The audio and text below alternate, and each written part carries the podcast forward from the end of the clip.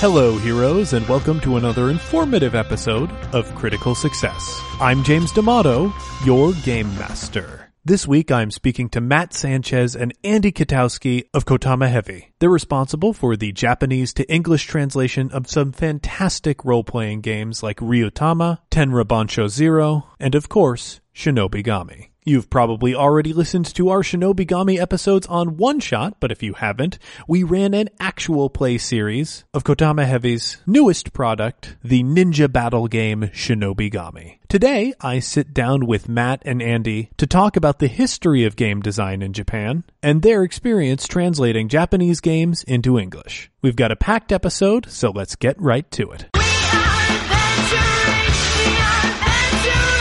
All right, heroes, let's meet our guests for this week. We have with us the people behind Shinobigami, and that is Andy Kitowski and Matthew Sanchez. Guys, welcome to Critical Success. Hey, thanks very much. Hey, good to be here. Before we get started on talking about your project, I want to get to know you guys, have our audience know you a little bit. So my first question to both of you is, how long have you been gaming? Andy, you want to take this one first? Sure. Wow. Uh, for a long time, since probably like fifth grade of elementary school or so. Wow. Um, I started with uh, me and my dad uh, saw some commercials, like commercials for for TSR's Star Frontiers, and since we were both big into SF, uh, we were like, oh, we got to get that. We got it. Had no idea what we were doing, uh, but like over the period of a few weeks and months, we figured it out, and that was basically my descent into the madness of gaming. uh, after after uh, Star Frontiers, I got into um, Paranoia and some other games, and then from there it just hit all sorts of weird angles. I didn't actually get into like D and D and or Advanced Dungeons and Dragons till much later. I think AD&D Second Edition is the game I've played the most. After college and a little bit of hiatus, I got back and and I was really super interested in unique RPGs or, or, RPGs that had something just a little bit different than stats and skills. Right. Uh, it didn't have to be like completely hippie ass, you know, like we hug each other for resolution mechanics and stuff like that. But it could be adventures, but like maybe some extra cool rules to to tell it, to, you know, to, to, to craft a story in the background. I personally think uh, the hug based resolution mechanic is really overlooked. Yeah, yeah, underrated. Yeah, yeah. The games that did it have, have moderate success, but one one of the days we'll we'll get an Amazon top seller. yeah, and so then after that, I was involved with the Forge and other uh, kind of independent publishing groups, but also um, small press and, and, and sort of that small feel and and I guess weirdness factor on high. Right. Uh, you know, small publishers and designers, uh, and then I just started doing things from there. I, I created some communities and stuff like that, but uh, but now I'm kind of focused on playing. Mm-hmm. Uh, I, I, don't I don't go more than a week or two without playing. And, wow, that's good. And also uh, translating with Matt here. And, uh, and translate uh, Japanese games and release them to English. Speaking of Matt, uh, Matt, how long have you been playing? Um, let's see. tabletop gaming, maybe about ten years. Although, like, I think since I can remember, I've been playing video games.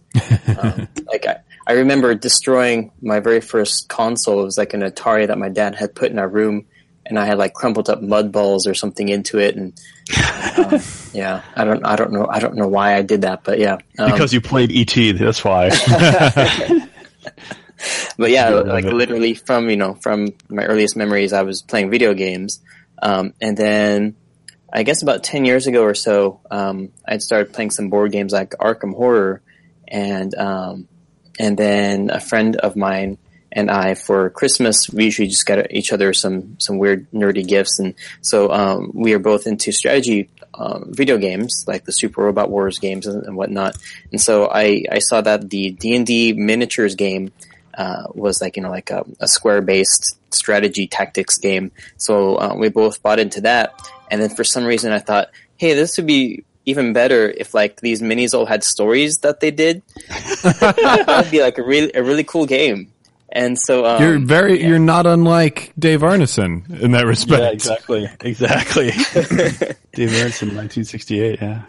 yeah. So then I got into D and D, and I, thought this is cool, but let's see what else is out there. And then that was right about the time that I had moved to Japan. I saw, I thought, well, let's see what Japan has. And then I saw Ryutama, it blew my mind, and then I just got really hard into uh, Japanese RPGs.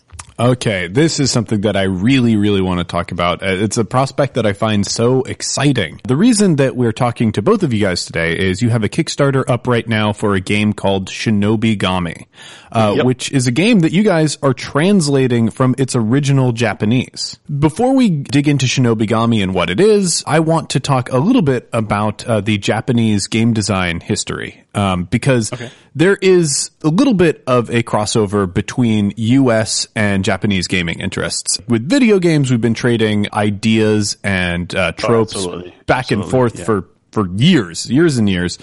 But role playing and the way that we have influenced Japan and they've influenced us is a little bit hazier in my book. I have seen on Tumblr before those sheets from the first trans, the like, I think it was first edition translated into Japanese. It might have been second edition where the art and the idea and the feel of what D&D is is radically different from the Japanese perspective receiving basically the same document that we had in the United States. It's just they ported it over into their own sensibilities. So where where does Japanese role playing game where do they start? At least in the tabletop sense. You mean like the history of them in general? Yeah, I want to know is D&D still Japan's first role playing system uh, that they're big into Oh, okay, or yeah. did one of one of the people who's influenced by D&D uh, take over that market? So to take a look at that, what's kind of cool to note is something called uh, basically information lag or translation lag.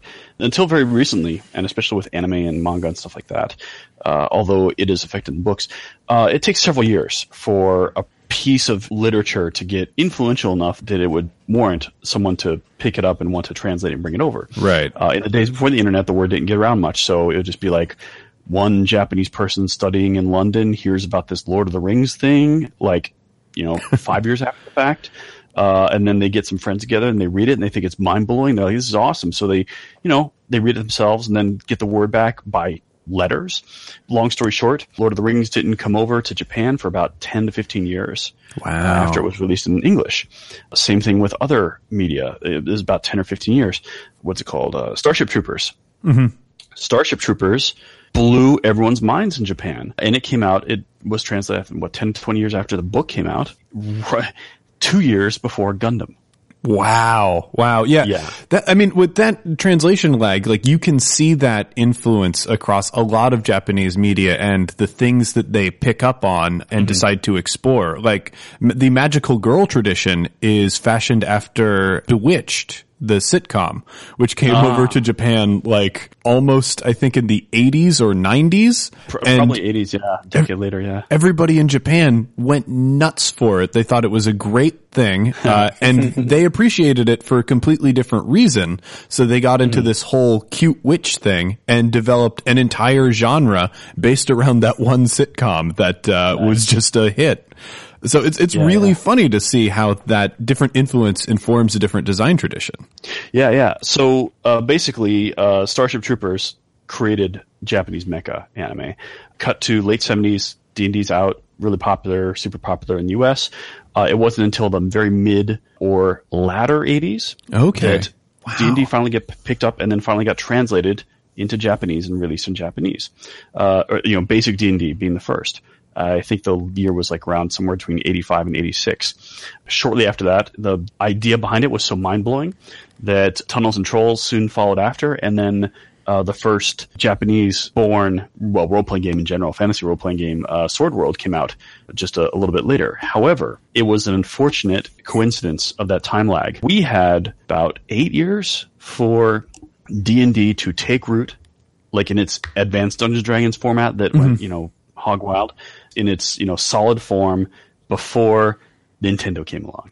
Right? Like, there was, there was, there was Atari, and Atari was cute, but Atari was not like an addictive replacement. You know, there's only Right. so much you can you can shoot squares. But uh, then you know, so D and D had time to root, to ferment, to really sink into minds for for for like a decade or more before Nintendo and Super Mario came out.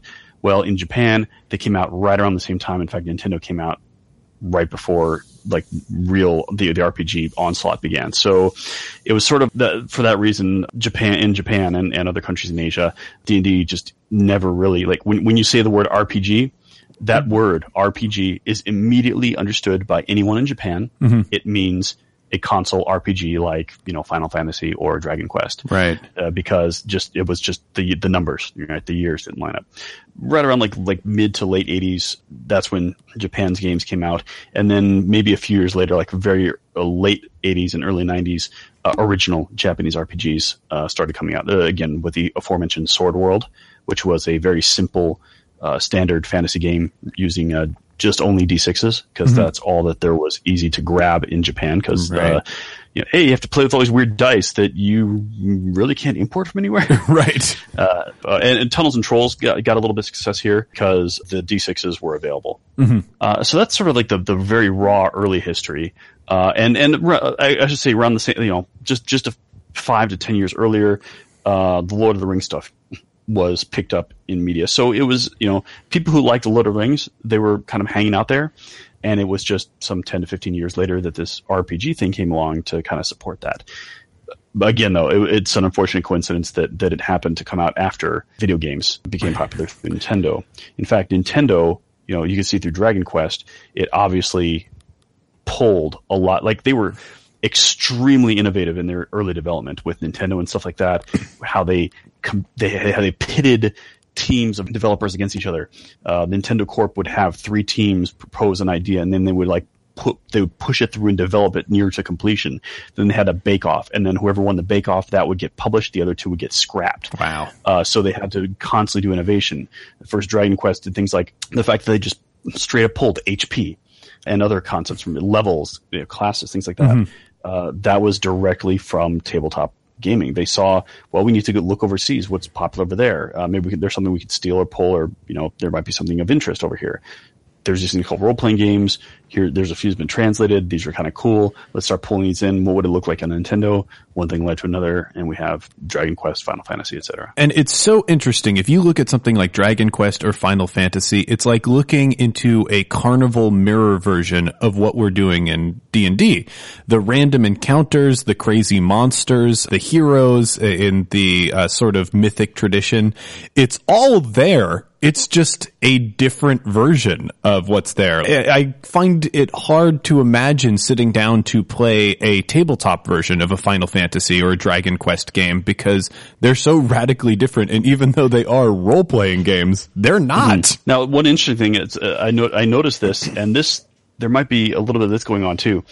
Uh, remember those days too. You know, when it, Nintendo was out, Atari was out there was a couple years before Super Nintendo where games started getting, getting a little bit more what's word uh, addictive, mm-hmm. um, more comprehensive, more addictive, more uh, you putting yourself into the game for hours and hours and hours. I had recently played some Star Frontiers, uh, and you know, uh, again, this is the game I cut my teeth on and, and loved in the '80s.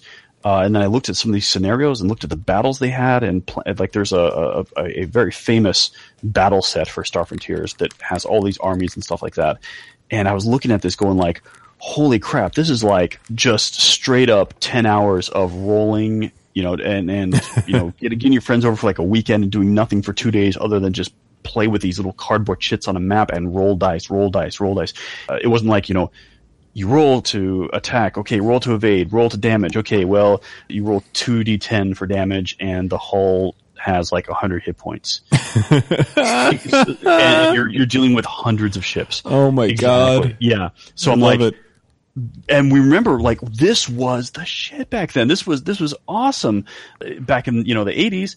Now that we just like I guess just universally just have like uh, less time, or is it just more uh, better things to do with our time, or just console games have improved the situation that they don't have that, all that wasted space and just like hey why don't we just have a few hits and you blow up or something like that.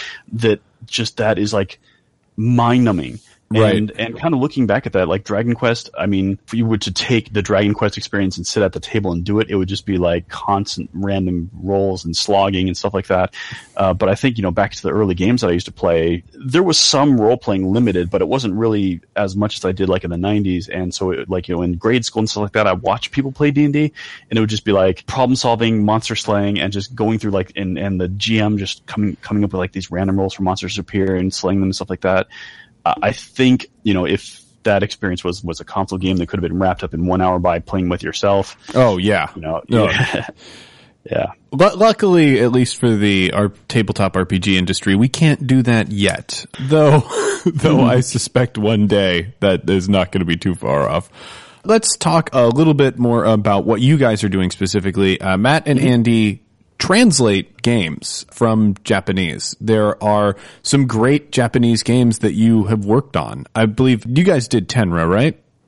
And that yeah, was that was yeah. yeah, that, that was me. That was before I met Matt. Okay. Uh, and this was part of like Operation Find Someone Like Matt. uh, you know, is this is before I found uh, anyone like Matt. So anyone who would take a project on like by by themselves to do something like Tenra was was completely insane and had too much time on their hands. Yeah, right, slowly raise his hands. Right. um, so yeah, that took me a long time. I think the conservative estimate is about seven years from the time I said wow. I, I'd start doing it to finally finishing it. Uh, however, a lot of that was because I aimed for perfection in, in a lot of ways. Uh, I Perfect is the enemy like, of done. Yeah. Exactly. I did that, that triangle, you know, the, the time, perfection, and blah, blah, blah. Mm-hmm. Uh, yeah, I, I sacrificed time or uh, cost, I guess is the other thing. Right. I could have, I could have spent money to hire super high end translators. And actually I did for, for some top periods. I actually had, um, a bunch of uh, friends or, or acquaintances, uh, that I trusted to do small sections. Like they didn't have time to help with big sections, but they, they were able to, to kind of contribute small sections.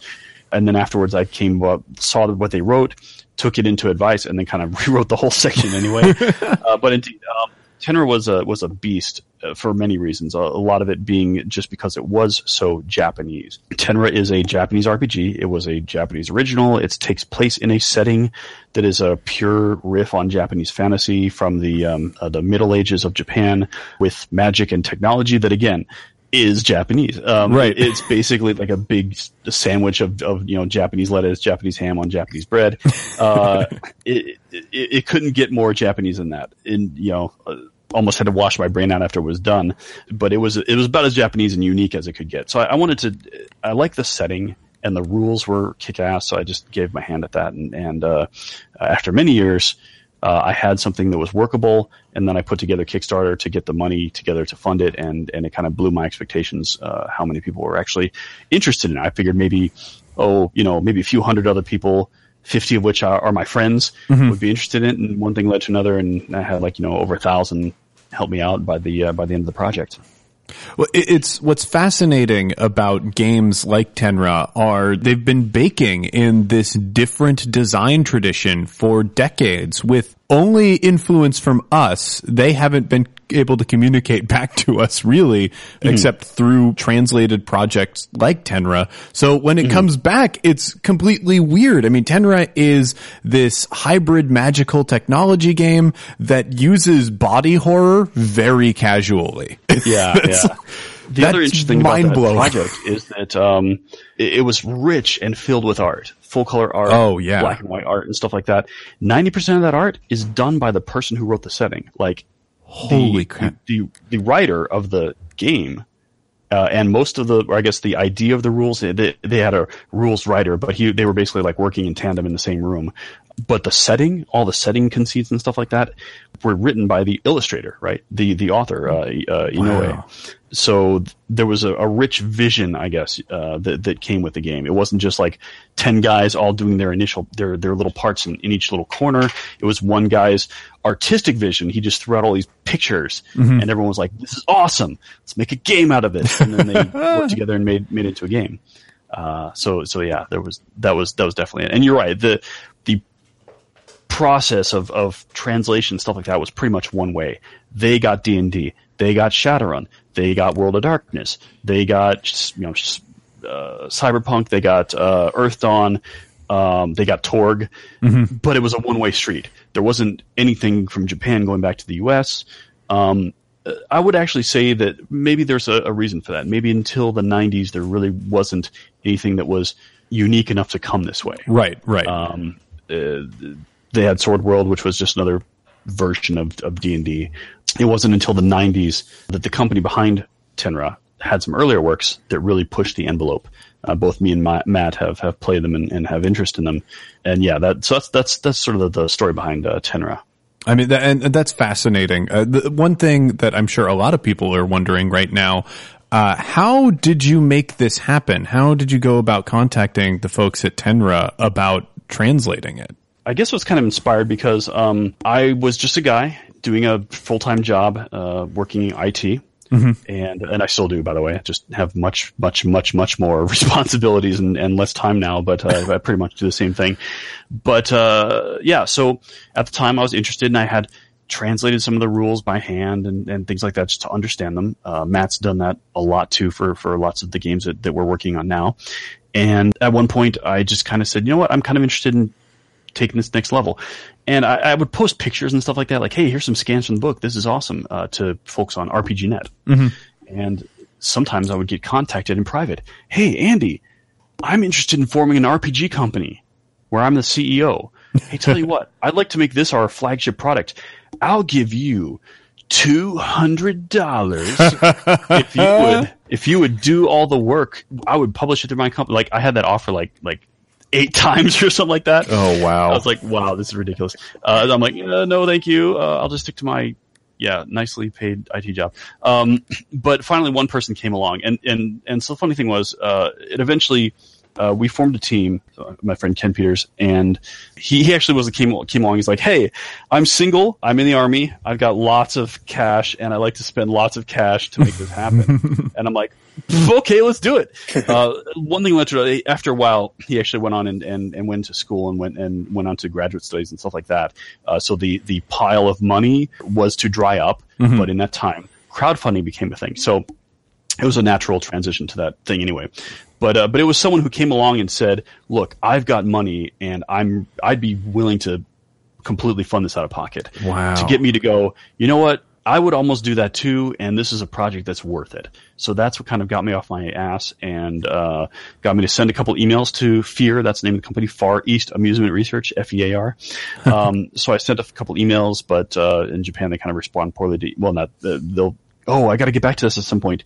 Uh, I wrote in Japanese too. Mm-hmm. I even had a friend correct um, my business Japanese. And they said, oh I didn't get a response for a couple weeks months and I said okay maybe it's dead. But you know what? I'll give them a call out of the blue and just to see. And I got, I called them they're like oh yeah we got your emails. We're so sorry. We're so busy. A very common thing. Uh, uh, things happen in Japan often by phone calls. Uh, emails are good for uh, uh, proof of what you said but to actually get business moving uh, phone calls, in person visits, and stuff like that is how things go. And so after I made that phone call, that's when things really took off. Wow. Uh, and it was just a simple phone call. And they didn't, uh, I mean, at the time I didn't publish anything, but I did have some work that appeared in other games.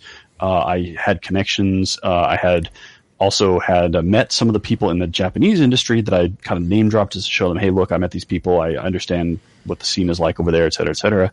Uh, and so that sort of kicked things off. And, you know, uh, eventually that led to other projects as well. I worked on Maid with uh, Ewen Cluney. Ewen mm-hmm. did all the work for that. I'm not even taking a, a scrap of work for that, except for just a few tables, uh, some editing, and and helping get that published but we, you know, we, I, I, forget exactly one, which one of us contacted them, but I think we ended up having to do phone calls uh, there as well. And I think Ryutama uh, with Matt was the first one where we, we just did emails, and that that was like the initial uh, project kickoff was was emails. Eventually, Matt went and met the author face to face. Oh wow! Uh, for to, to push things along, but uh, but until that point, it was it was uh, emails. So and but he's much younger than the other generation as well. Uh, Okada from Ryutama being about you know some somewhere in the early mid thirties, uh, and the others being in their forties and fifties. Wow. Uh, so how how large are these companies uh, like Fear uh, that you're dealing with? So yeah, I mean things change over the years, so companies get bigger and smaller. Fear is mm-hmm. one of the biggest, uh, and they have about a like a regular staff of about five uh, full time writers. Okay, uh, and then and they all work out of an apartment that's redesigned as a as an office. Oh, that's and, actually uh, really cool. yeah, and uh, and and then they basically like some are full time, and then the rest are uh, sort of contractual part time. They seem to do right. They they I see the same names popping up over and over again, and people seem to be able to make a living and feed their families. So uh, whatever they're doing seems to be okay for what, what they've got. I mean, that's yeah, the, that's yeah. Uh, incredible coming from you know the country that has an enormous RPG industry. The Nobody margins are not big, you know, like in RPGs or anime, even anime and manga and stuff like that. I mean, the manga Arthur and there is it might explode like One Piece and make them millions and millions of dollars and have all sorts of figures and stuff everywhere. But but uh, for every one of those, there's everyone is just kind of getting by by the skin of their teeth. Um, but uh, but yeah, Fear is one. Group SNE is another, and they have about five full time staff, and they're they're in Kobe, and they they did uh, uh, Sword World 2.0 and some other. Uh, they kind of started focusing more on board games actually these days within RPGs. Right. And the people we're working with now for Shinobigami, Boken are there's I guess the same about the same. They're actually a very very savvy multimedia company. They actually do everything from board games to uh, video game consulting. Uh, and again, same thing. About five staff seem to be paid all right, and uh, and and they're making a living. Oh, that's that, that's interesting. Let's talk more about Shinobigami because looking at Shinobigami kind of blew my mind in that it looks like the most traditional tratty game that you can possibly imagine. The the character sheet has, uh, as I was saying earlier, somewhere close to thirty skills. And the approach of the mechanics appears to be very heavily influenced by you want to strategically pick which move and when you're doing it to try and psych out your opponents. On our first playthrough, because we played it on one shot, uh, it nobody at the table really had a time to get a handle on the strategy, but by the end of the game, it became clear that what move you're picking is a huge deal. Uh, despite that, the actual flow of the game and the way it worked at the table, uh, there's a lot of role playing. And in order to set up those mechanical moments, you are going through the necessary role playing scenes in order to accomplish them. And by the end of the game, I could not call it anything but a story game. It's it's very interesting. At first, I mean, it's so different. And this series, the the line of games that comes in the the Saikoro Fiction, the dice fiction series, uh, where everything is written on one sheet in front of you, uh, and it's kind of set in stone, and there's so much uh, dice rolling and stuff like that. Uh, you, you start off kind of everyone's experience with Shinobigami is I'm going to fumble through, and right around the first or second round, uh, when everyone's gone once, and then you start noticing what your tasks are, what you want to do, Right. and how to get there. That's when you start everything starts clicking together, and you start basically starting to thinking like a ninja. Yeah, I've, I've noticed that um, a lot of people that have really grown up playing mostly nothing but like D and D, um, they have kind of a really hard time with this game because like they'll they'll start a scene and they'll be like, okay, well, I want to look up um, information about about this company or whatever. Um, and then I'll say, okay, well, you don't have to roll um, because you know that's not what you're trying to do in these scenes. you know, you're, what you're trying to do is, you know, th- this, you know, these three things are, are what you're trying to get after in in, in any particular scene. So if you want information or if you want to do anything else, then I'll just tell you, you know, that it works. You got it. And then like their mind is like, but but but I want to roll dice. Right. How do I do my library use? Yeah. another uh, interesting thing I've found is also when people it, another stumbling thing on, on Shinobigami that, that it takes a minute to get used to is uh, how you as a player you get to frame your scene. And so as you step it, as you create the background of what's going to happen and you put yourself there and you put another character there maybe, um, you get to define basically through the first initial sentences what the action you're going to take is going to look like. So for example, I would have someone go like, "Oh, I want to find out that person's secret." I'm like, "Great." Like, "Okay, we're going to be in a park and I'm going to meet them and I'm going to talk to them and, and I'm going to try to suss out their secret." I'm like, "Great." So they they you know start narrating the park, they start having a role playing interaction. I'm like, "Oh, okay, this is a great place to hold and let's have that die roll." Look down at their sheet and they're like, "Ooh, what can I use?" And they've got show them a couple skills they can use, you know, like like uh, uh manipulation or you know social stuff, right? And they they have none of that on their sheet. Like it's all like really far away or something. Right. I can I can throw shuriken and I can do like death magic. I'm like, uh, yeah. So you kind of framed it so you're going to use something manipulative and social here, but you have none of those skills. So maybe we can twist this. Uh, let's let's let's bake it for two minutes and go back over here and maybe use your death magic. To Yeah. like, Well, that's the of thing. Like, we literally had that happen in our playthrough. One of the players used necromancy to suss out somebody's secret, and it was Yeah. uh, like That's awesome. I, I love the way it treats those skills in that like, that's really just the shape of what you're doing. The end result is going to be there no matter what, but you get to decide what it looks like. And sure, you could have this scene in a park where it's this subtle manipulation, or you could summon the soul of your dead lover and talk to them and get secrets from beyond the grave. That's awesome. I like the actual closest comparison uh, that I have for the flow of Shinobigami and the way it feels is Fiasco. It's yeah, it's, that's a, yeah, it's a comparison I often make to to Jason Morningstar. Yeah, Sugar. he, he, yeah, he doesn't like that comparison. he doesn't like that comparison. That's crazy. Uh, it's it, no, it's it's comical. It's it's more like uh, the the only at the onset the the thing that it has in common with Fiasco is the is the fact that you have the just initial setup ready to go, and then you have scenes where you just kind of go like everyone gets one turn, then round one over, everyone gets one turn, round two over. You know, uh, though in Shinobigami it's usually three and not four, and instead of Fiasco ending with uh, an epilogue, uh, Shinobi ends in a giant ninja smackdown. Yeah. Um, but but yeah, the structure indeed it, it is a little bit like Fiasco. If, if you're if you're trying to if you're saying like what is one game where the play structure is kind of similar, a little bit like Fiasco in terms of you do have scenes, you you set your scene, you go around in rounds. Everything else after that kind of falls apart. I like to say that to, to friends who uh, will understand, I say it's kind of like Fiasco meets a German role playing game, or excuse me, German German board game with what are those called? Uh, like secret role games like Coup or Yeah, uh, like hidden Werewolf. trader mechanics. yeah, trader mechanics or, or yeah, or um, yeah, or frenemy mechanics like like uh, you know Battlestar Galactica. Well, yeah. So you're trying to figure out who's on your team and who's not on your team, and Right. trying to uh, and then uh, coordinate attacks and, and and coordinate defenses and stuff like that. Oh, it, it was it was interesting when I received my character in that game, which I'm not going to reveal so that uh, people won't be spoiled if they want to listen to the episode of One Shot. I saw the shape of how I wanted the game to go immediately upon seeing my secret. And then like I started like, okay, my, my whole goal right now is to find and create allies and almost everybody at the table had a secret that completely made it impossible to work with them. And it was, it was really, really difficult for, for me to drive at what I thought, okay, this is a simple story goal.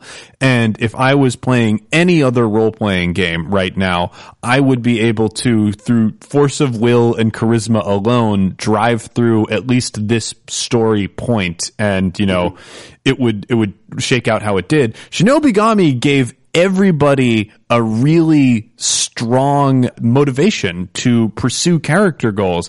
And you're absolutely right. Those first few rounds, nobody knew what to do. But by round like two, everybody knew what their goal was and they knew how to Start get it. Exactly. Start making a beeline and then realize, yeah, exactly. This person over there has that over there, and I got this over there, but I should probably use this skill over here because it's closer and they wouldn't be able to defend it. And then, then I got the secret of this person over here. I don't know there's there. Yeah, immediately, next thing you know, everyone's like starting thinking like a ninja. yeah. Yeah, and and you only have like what two or three actions to do it in. Exactly. Yeah, yeah. No, I uh, when I were approaching the giant ninja battle, I felt, oh my god, I didn't have enough time. I didn't look up half of what I need to look up, and I got more information than anybody else at that table. And that's, sort of the German board game influence. Yeah. Yeah, and that's that's why those emotional bonds are so important, and and that's why they're they're so such an amazing part of, of the game. Once once you start getting those bonds, then then you know your your tendrils start spreading everywhere, and, and then you start getting all the information that you need. Yes, your network of spies is, uh, yeah, starts to grow. Yeah. Oh man, I, I felt so good. Like two out of three people were making moves to find information, and I spent almost all my moves on emotional bonds. And I'm like, I came away pretty good from that. So Shinobigami is so interesting in how the combat plays out. And I want to talk about that a little bit because it is still very much in a story sense, uh, of how combat should play out. But there is a section where you are sort of strategizing with miniatures. It's just not grid based strategy. Is that a big part of design tradition over there? Just not using grids in a normal way? No, actually the opposite. And Matt, you could probably speak to that. You've, you've played a, a, a wide variety of games. Yeah, I mean, they, still use a lot of miniatures from from my experience. Uh, I know fourth edition was was really big over there. Um, a lot of my gamer friends had you know humongous stacks of, of, of maps and books and stuff from fourth edition and um, and whatnot. Like the the fear books, they, they still use miniatures or or you know little little um, you know figures or, or markers or whatever that, that they use for like you know spatial distances and whatnot. Maybe not necessarily maps or or like grids, but mm-hmm. uh, miniatures and, and, whatnot are still uh, used over there. Sort of like the fifth edition. Uh, you don't need them to play, but but they do help you sort of get into the game. Mm-hmm. Uh, but yes, very you know very strong tactical and movements based combat is is pretty common over here. It's the brilliance of this line of games that that Bouken, the uh, uh, adventure planning service, the company that put out this series called uh, Dice Fiction, uh, where they took every single one of their their you know every single game in this line is not a uh, forty dollar you know uh, A4 or paper sized eight by you know eight and a half by eleven book. It's rather a handheld book that only costs about fifteen dollars. Yeah, the that, book that you held up looks like a manga. It is basically manga size. That um, is amazing. And, and in that, um, and I'll, I'll, actually have a video later on my website where I where I break this down. Uh, but there is a uh, section there. Basically, you can see the first two thirds of the book have a white uh, mm-hmm. spine, mm-hmm. and the the last section has black. Well, the first part is all about a replay where you read a transcript right. of an actual session that happened, and then the last third of the book shows you the actual rules to be like, okay, you want you you read through this, and it actually has little notes and diagrams to see what happens, so you can understand everything as it happens. And you're like, you want you you you got through this, you understand what a what an RPG is like because you probably haven't experienced one before. What a uh, in Japan, mm-hmm. uh, you might have picked this up at a random bookstore. Uh, you understand, so you understand what an RPG is like. You understand what role playing is like. You understand what a good scenario, not like one of those ones where you drop in in a convention and the GM's a dick or the players aren't into it or whatever. Uh, everyone's into it, so you kind of understand. You got to see a blueprint of what a real good game is like. Uh, and then once you're done with that and you're like, oh, that was a cool story, you get to learn the rules to make the cool stories yourself. Um, this was a particularly bold design move that that that this company did, and they have several games in this line, about eight or nine right now. Mm-hmm.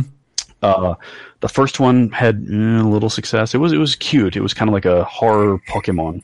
Uh, but Shinobigami came out and it blew minds because of the way it did everything from the combat to the social stuff and just the subject matter. Everyone likes ninjas, even in Japan. Oh yeah, there's so much I want to dig into there. But uh, you keep mentioning that it's a line of books, and because I enjoyed Shinobigami so much, I have to know what else is in that line.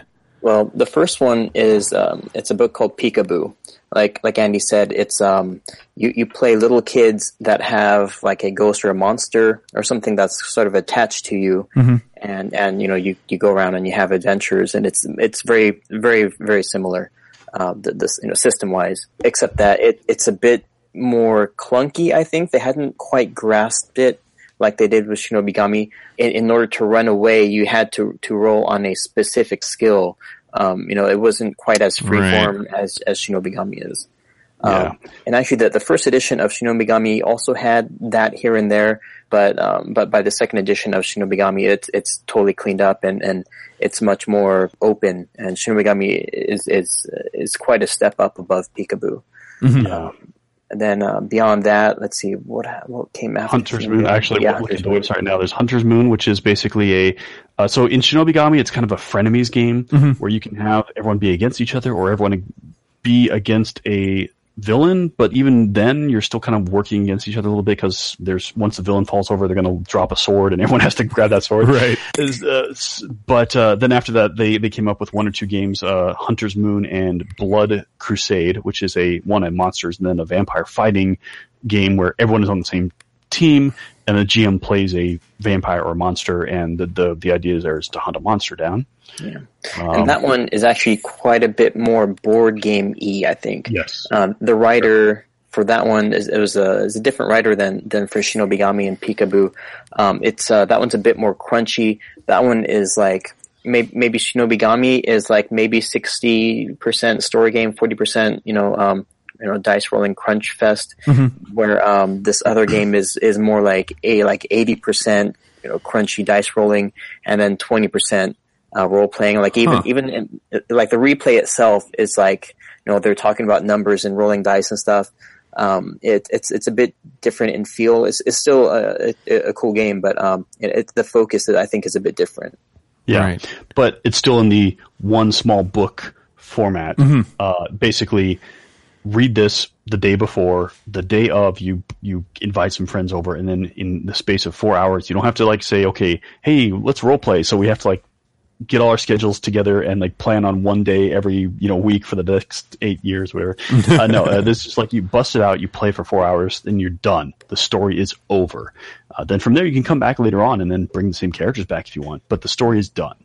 And and just that very compact experience, basically taking taking the the uh, role playing experience and then turning into something that is similar to a board game, like a one shot, where you don't have to keep playing it over and over again to uh, uh, to get a full experience, or or movie, right? Uh, just a, a particularly long Russian movie or something.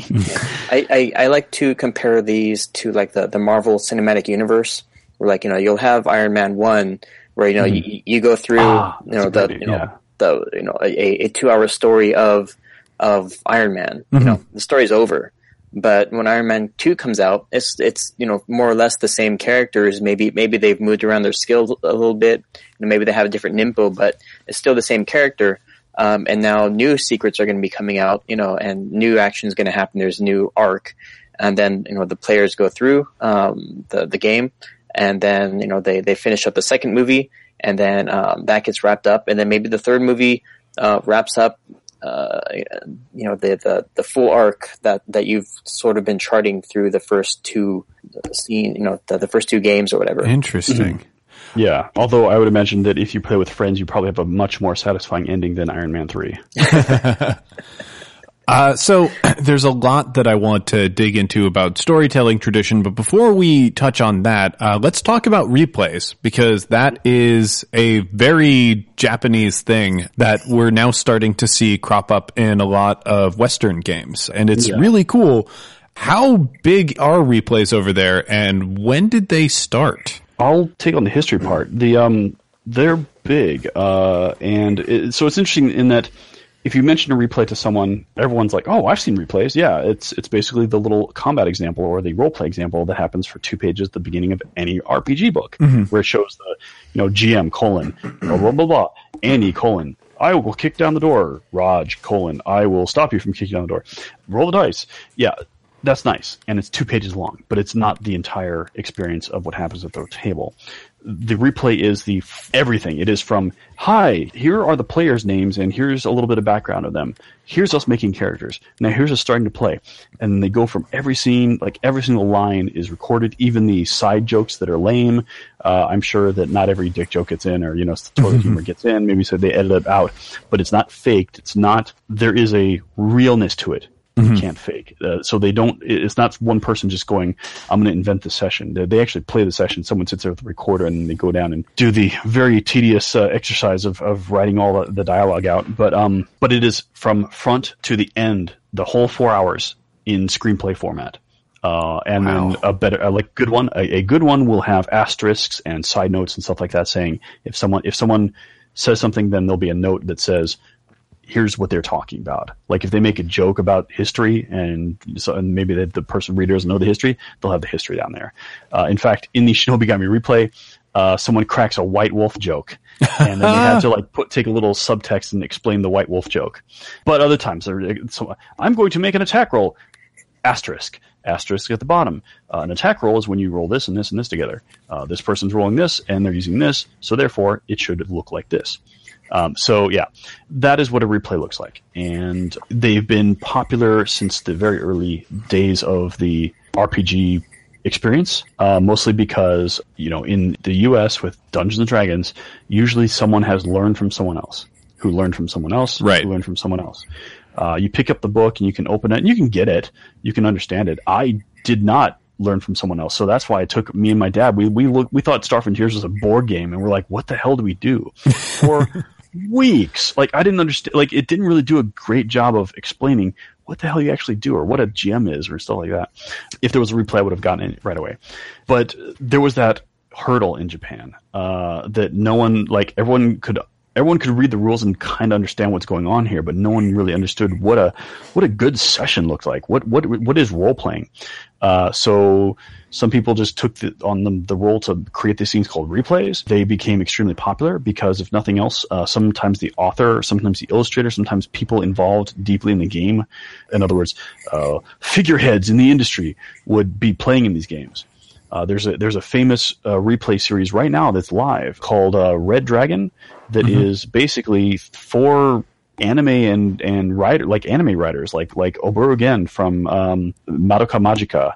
Oh wow. Um, yeah, that guy is is playing a character in this in this replay that's going on uh, for for a for for a fantasy game.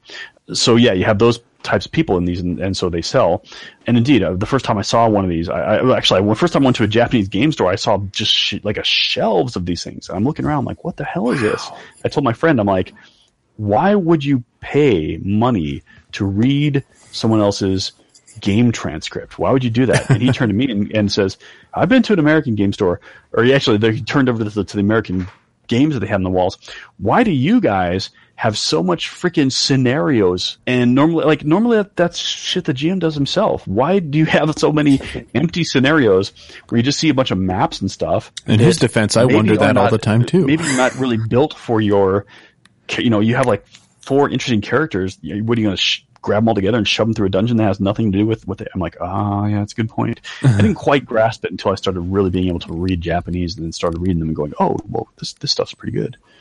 But beyond that, um, I'll let Matt talk about like his experience with with replay because he he's read through a bunch as well. I, I think that if you've seen Record of Lodoss War, uh, you know you've kind of seen a replay. You know that was literally you know yeah. uh, a group's uh, foray into Dungeons and Dragons that kind of led into the the production of, of the Sword World RPG.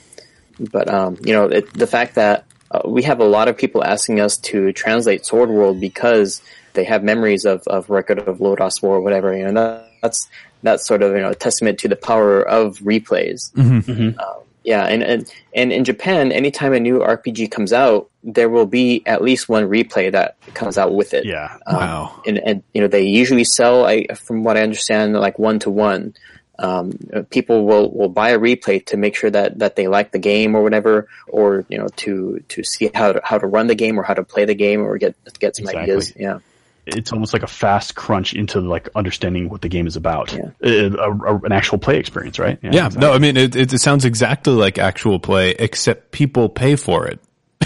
yeah, yeah, yeah, yeah, And, and admittedly, and yeah, Japan, the price is about paperback. Yeah. Mm-hmm.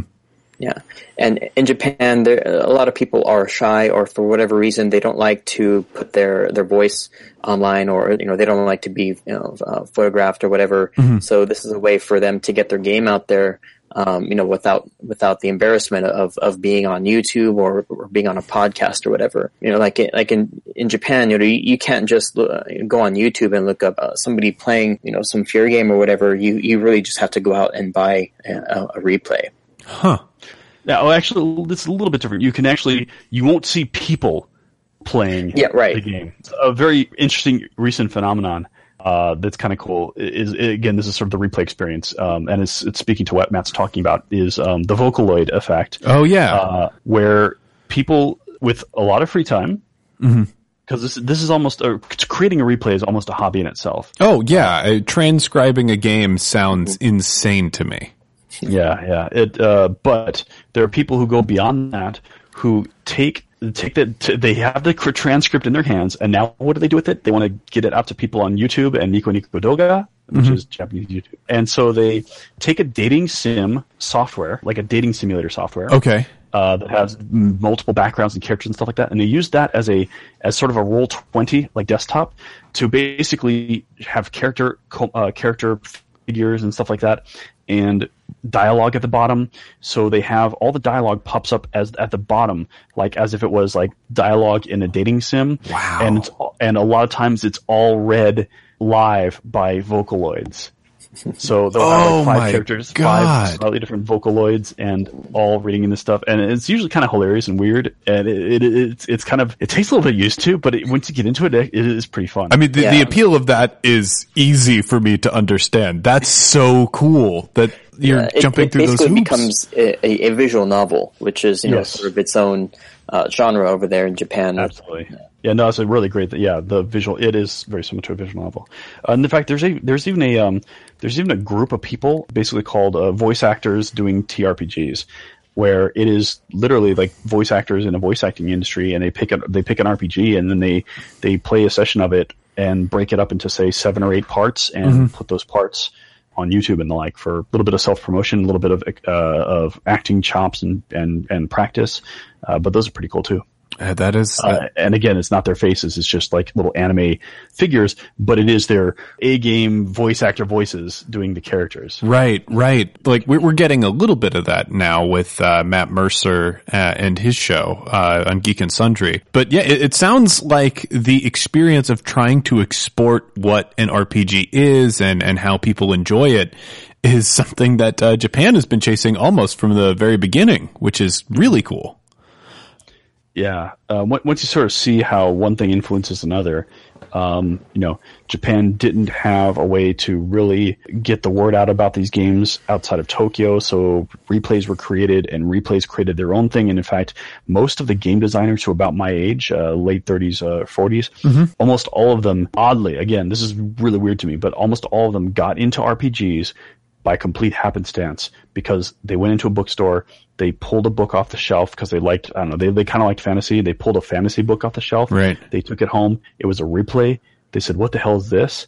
Uh, they read the replay. They said, this is actually kind of cool. And then they went and then found out more about the game. Wow. Like actual game designers that are releasing the new games for this generation got into the industry because they came across a replay. That Uh, is and so it's not just one or two. It- We're talking like many and people that are like like the guy who, who basically is doing the second edition of Sword World, the ultimate you know original Japanese RPG, Mm-hmm. uh, got into the game, and and all the other writers for it because because they, they came across the replay. That's, I mean, that's really fascinating and really cool. I am glad to see that uh, the U.S. is sort of catching up in that uh, with the advent of podcasting and actual plays like ours, YouTube and Twitch streaming. We're finally uh, sort of exporting and sharing the experience of what it means to play an RPG, which is really cool. I want to turn our attention to storytelling tradition a little bit uh, as we're starting to wrap up here. I, I find that most role playing games are the most Japanese stories that American stories get. In a lot of anime and Japanese media, the point of telling a story is not you have a beginning, middle, and end. It's a big exploration of the middle. And it's really experiential. And that reminds me a lot of what we do when we sit down around a table for, you know, 10 or 15 years playing the same character going on a bunch of ridiculous adventures. A lot of groups don't have a pointed goal that they're going at, or if they do, they're not expected to reach that goal for many, many years or many, many play sessions. It's so Japanese. And what I found fascinating about Shinobigami is it is so Western in its approach to storytelling because you have like, oh yeah, we're going to tell a complete story and these characters are going to go through a full arc before we're done. Yeah, that, that kind of comes out, I think, from the uh, the current way that, that games are played in Japan. Uh, a, a lot of people don't have the ability to play a full long campaign like that. Right now, like college circles or like larger groups that might come together, the way that they usually work is that they'll have something called a convention, which is sort of like a, like a monthly meeting, and you might get like between twenty and, and forty or fifty people together, and nobody knows what they're going to be playing that day. Uh, a bunch of GMs will go up to the front of whatever you know meeting place that they're in, whatever hall they're in, and write down the name of the game, uh, maybe like a brief phrase or sentence that sort of describes the scenario that they want to run and the number of players, and then you might get like maybe ten GMs that want to run something, uh, and then once everybody is, is settled down and sitting down, then um, they'll have somebody, the the guy who's running the the show, they'll they'll go down the list and they'll say, okay, who wants to play this game? And then maybe six people will raise their hand, like, okay, well, you guys go sit over there. You guys will play this game. But then the next one, it doesn't really sound very interesting. So maybe only one or two people or play it, you know. So then they'll say, okay, well, let's hold on for, for a second. Let's see what what else gets filled up. So basically, you know, they might fill up maybe six out of the ten games, um, and you know, you just kind of get shuffled into whatever people are, are running for that day. Um, so you go and play this game that you had no idea that you're going to be playing, you know, 15 minutes before, and you, you have about four hours to play it. Uh, because you know you're not playing in, in anybody's house. You're you know you're playing in a you know in, in a community center or you know some meeting hall or something that that that you you know you you get together and rent once a month. Um, so you have four hours to create a character and then um, go through a story. So Wow. you know if, if if you're sitting there for two hours arguing about you know whether or not the wench in the bar is winking at you or whatever, you know you're gonna have a bad time. Yeah. So Yeah, yeah. You know, it, there's a really strong um, sense of you know this the structure um, that is really heavily enforced in in, in Japanese role playing games. It's such a fascinating inverse of what Yeah. I've come to expect out of storyteller traditions from there. Yeah, well, it's it's also uh, as Matt says, it's based on necessity as well. Uh, as you mentioned, the halls and stuff that are played in.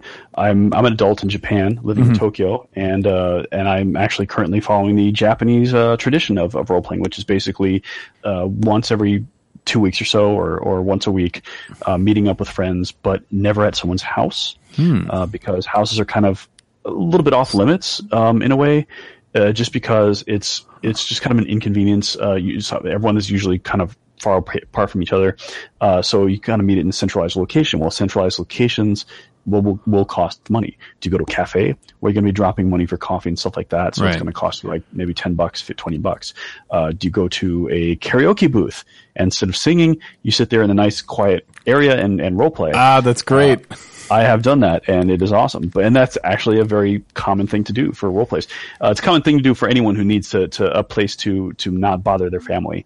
Uh, people practicing trumpet or trombone will often go into a karaoke box and just close the door and just bust out their trumpet. And and role players will go to kara- uh, cap- uh, karaoke boxes because they're cheap, relatively cheap, and you get all you can drink. Just the necessity of location and time uh, steers people towards four hour experiences. Maybe they can meet up and play a, a campaign. That's cool. Uh, but if they can't and it only lasts like three or four sessions and it wraps up, that it has to it has to sort of fall in that range. If, Wow. if you're kind of an adult. Okay, so as we start to wrap up, I want to go through the games that you guys have translated and uh, translated together just to give my audience an idea of what's out there and what, what's available to them that is from a unique design tradition and a really unique cultural perspective. So yeah, so and and Andy did uh, Tenra Bansho Zero pretty much by himself. It's an amazing book. It's uh it's two humongous tomes. One is all about the story, and the other one is, is all the rules. Uh, there's you know tons of stuff in that game. It's really awesome. Um, our second game that is just arriving to our backers now is called Ryuutama, the natural fantasy RPG. In in a sentence, it's uh, it's Miyazaki's Oregon Trail Yeah. Ah, if if you can look at the art, um, you would instantly understand it. It's just like this really gorgeous, uh, low key, like uh, like low fantasy art that's you know like real soft and, and real gorgeous. And there's you know some some really nice art throughout the book. Um, and the focus is on journeying, like you and and and your friends. You know, you get together in you like um you're just like normal everyday villagers, like maybe like a blacksmith and like a healer or Yeah. like a merchant or something. You, you'd be the NPCs in Final Fantasy. Like the heroes Oh, would come okay. and get drinks and, and gear from you and, and move on. so is this like a slice of life role playing game almost? Is that your your Not really. There's slice of life moments, but it is actually pretty heavily uh, OSR ish, really. okay? Um, uh, the art is definitely sets a mood of of naturalism and fantasy and, and softness. Uh, the game rules themselves. Uh, if you look at it, if someone from a story games perspective looked at it, in fact, I've had this done to me, and the people go look at me like, "What? Like, like I don't understand. You you you hurt me, Daddy. I don't understand what this game is." I was like, "Well, well I see Ryuutama. What do I? How do I?" Where do I collect happy points and then trade them for, for favor dice and, and then spend them on, on journey into sunset coins? Uh, you know, what, and I'm like, uh, no, the first time I played with the author, uh, we had five people. We went to an, uh, hot springs. We got attacked by something and we had almost a TPK by two giant poison bees. uh, and if we died, we would have died. That does sound like OSR. Yeah, yeah, exactly. There, there's heartwarming moments and stuff like that, but but it's a game that was designed to train GMs how to be GMs. Um, oh, okay. So, uh, so there there is heartwarming moments, but it's not. Um, the, the rules are not geared to force you into that frame. In fact, you can have some pretty dark games out of it. Yeah, there's there's there's one like the, the GM himself actually gets to make a character, and sort of depending on on the type of character that the GM makes, that sort of sets the tone. And um, one of the options is is for uh, for something called the the, the Black Ryujin, where Black he's all about darkness and and death. And it's it's suggested that um that any games run by a Black Ryujin would involve um, you know like NPC death and you know horror or sadness and and, And sanity. yeah, there's um It's like a Cthulhu esque thing. Kind of yeah, much, yeah. Not, not necessarily Cthulhu, but yeah, absolutely darkness. And there's actually a power that that the GM gets where he can immediately just kill an NPC, just make him drop dead for no reason. That's Yep. That's pretty awesome. I, I, I, I have to know, is play goal driven? Because when I think of something like D&D, that's generally a goal and mission driven fantasy where people are going out to explore a dungeon and get a treasure. In this, you said you're playing villagers and people, are you still going out and questing? Yeah, actually, that's that's sort of the, the main conceit of the game is that in, in this world, every single person um, is just the custom. No matter where you go in this world, everybody goes on a journey once in their life, at least once. Okay. So You get this wanderlust. Yeah. So like, you know, your your character might might say, "Oh, I think, you know, my journey will be to the magical world of of pixie dust or something." And you know, I'm not sure if it if it really exists, but I'm going to go find out. Right. And so then, you know, at and in every session, um, you know, the, the players and the GM might get together and create the next town that they're going to go to. You know, there's a little worksheet that you can work through it in, and um, you know, so that session, it's that you know the leg of that journey. So when you get there, you know, you can do some shopping, or maybe there's a festival, or maybe there's some interesting NPCs that you might spend a session with, or whatever. But um, yeah, you know, the the goal is usually the next the next town over. So okay, okay. So now it's forming in my head. This is a little bit like a journey story similar to Samurai Champloo, where they are moving somewhere, but uh, the the point is the different stops that you hit on the way and exploring those those fantasies. Yeah, and that Yeah, the- there, the- there's uh, some sort of themes that carry over, but yes, indeed, uh, Samurai Champloo in particular was very episodic, uh, and so it's just kind of like they would arrive someplace, there would be a problem, and they would solve it or figure it out or run away at some points or Right. get really high. Um, so indeed, it, it, there's similar pieces to that. Some characters will have backstory, and they'll they'll have that sort of classic backstory where uh, in one of the players in my game, uh, there his goal, I guess uh, you could say, uh, was to get home. He was actually traveling from far away to get to get here, st- stayed here for a year, and now he wants to go back to his family.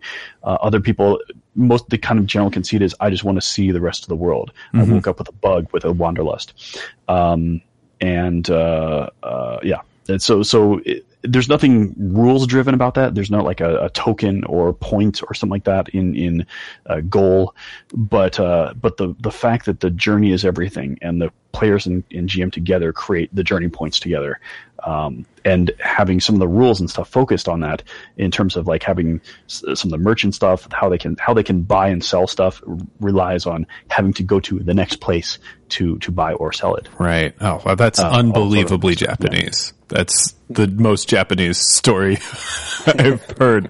That's that's great. Uh, uh, are there any others, or is Shinobigami the next and latest one? Uh, for us, yes, uh, yeah. Uh, go ahead, Matt. Yeah, I was gonna say, yeah, you know, um, you know, after after all this work that we've done on Ryutaman, and then you know that we're continuing to do on Ryuutama and for um, for Shinobigami, and there's still a little bit left to do for TBZ. You know, we, we sort of have our hands full. Um, so I think we're, I think we're thinking that we might take a year off, but then we're also constantly like, oh man, look at this game that just came out, Yeah. and you know, We you do this. No, we shouldn't. We're gonna die. and you know, I think my my wife is almost at, at her limits, but you know, we're we you know we can't help ourselves. It's just you know, there's so much cool stuff coming out in Japan that you know, I we're, we're saying we're going to take a year off and, and just work on on the expansions and stuff Yeah. that we promised. But and I just guess more general support for the games that we've done. Yeah. uh, more Yeah. because just taking a year off will give us a, a new you know, just basically be able to to to take the games we've done and, and take them in new ways. Of course, of course. I, I mean, that's. I guess my my only other question is. Uh, oh, actually, if, if it's uh, if it's not too I'd like to just also give a shout out to other Japanese games that are out there. Oh yes, uh, please. We're not the only ones that are doing this. Uh, I, I'm the first, but uh, but over time, sort of like the you know Dragon Quest, I, I found other people along my quest. Well, I found Matt, and so we're pretty much a thing now. Uh, we're buds, and so we're gonna pretty much keep doing this for a long time. I also worked for a time with uh, Ewen Cluney, who's brilliant, and uh, he did Maid the RPG, which was actually the first. While, while Tenra was going to be the first, I'm like, you know what? I need I need to understand how publishing works. So I helped uh, make basically make Maid happen first. So there is the Maid the role playing game, Mm-hmm. which is a very Japanese RPG uh, that's still out in print, uh, and and Ewen Cluney uh, with his. Um, uh, Starline Publishing is, is pushing that one. Golden Sky Stories, which is the next game that he's done. That one is your, there's no more Japanese game than this. Uh, it is a game about, about, uh, animal spirits that are, they can form, they can look like people and they, there's absolutely no combat and you help people, you help everyday people with everyday problems in an, in an everyday town in the boonies in Japan. Uh, it is brilliant and, and that is very story focused. There is points for getting, for helping people and stuff like that. yeah, uh, and then- Kat and I yeah. picked that one up immediately. It's Yes. uh, real cool. It is, yeah, it is, it is brilliant. Uh, I, I love the hell of that game and I'm so glad that, that Ewen did that. Uh, one more out there is called Double Cross. Uh, Double Cross is one of my favorites. Imagine Exalted, uh, with less rules and it is, uh, instead of, instead of like high fantasy, it is, uh, X-Men High School. Yeah, uh, with that's exactly how I would describe it. Yeah. Yeah, it's basically conspiracies at X Men High School in in Japan in sort of a near future thing with with uh, conspiracies and, and evil evil organizations where you have to defeat horrible things, but to defeat those horrible things, you have to become horrible people yourself. Yes. Oh, that's great. It's really pretty cool. Uh, check that out, Double Cross. And then there's Shinobigami, which is uh, which we're doing, and we're actually not only doing. Sh- uh, so Shinobigami had a bunch of books in its series, so we're not just doing the first book. We're actually doing the first two books in the series. Oh, okay. uh, the first and second books. Um, they, they actually form a set, a core set now in the second edition. Even though the first book has everything you need to know how to play. In fact, uh, when Matt ran Shinobigami for you guys, it was basically the uh, um, the everything was from the first book. Uh, the second book has rules for things like uh, s- you know, sub clans and uh, and normal people. Uh, even though normal people is, is should be in in uh, scare quotes because there is no such thing as a normal person in Shinobigami. um, but uh, but we're doing those two back to back. Oh, that that's really cool. Uh, so I know where all my Kickstarter money is going to be going. Yeah, and, uh, and you saw the size of the book. This is actually going to be a unlike other previous ones where we had all sorts of high levels of art and and or, excuse me uh, of where you can we, we were giving a lot more. Right. Um, you know, uh, we took a lot more work on. As part of it was a little bit of uh, Kickstarter creation innocence back in those days, Right. Where I thought, oh, I'll just keep doing more supplements and stuff for it. Now, uh, we're actually going to keep focus on the core book. Uh, we want to get the word out, but there's not going to be so those really crazy high margins and stuff like that. So we're not going to see a lot of money for this one, but we will. We what we do want to see is is interest. We want to see we're going to keep this this product at a low price, like it is in Japan, and we just want to get people get the word out so people uh, uh, take interest in it. And, and uh, uh, I want to see the. I don't want to see dollars. I want to see people. Is Yeah, I want to Right. see. Yeah, I want to see numbers of people. Yeah, I was gonna say that you know the, uh, this time our stretch goals are won't be um, anything extravagant, but we're gonna be trying to get a lot of people to write scenarios for us. You know, we, we want to make this a game that people can pick up and just like li- literally pick up and play. You know, cut up um, the handouts that you know that that uh, that that uh, a talented writer has has created for you, so that um, you know you can just sit down with your friends and hand out the the secrets and missions, and then you know create an interesting story immediately.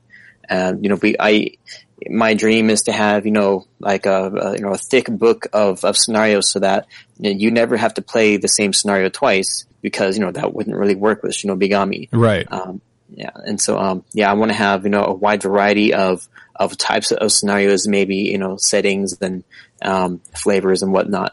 Um, Yeah. So that's that's what we're going for. Uh, that, that's that's so cool. Uh, I am very excited about that, and I, I can tell you guys, uh, Shinobigami, again, it was an amazing experience and it was completely different from what I was anticipating. And I cannot wait to play it again.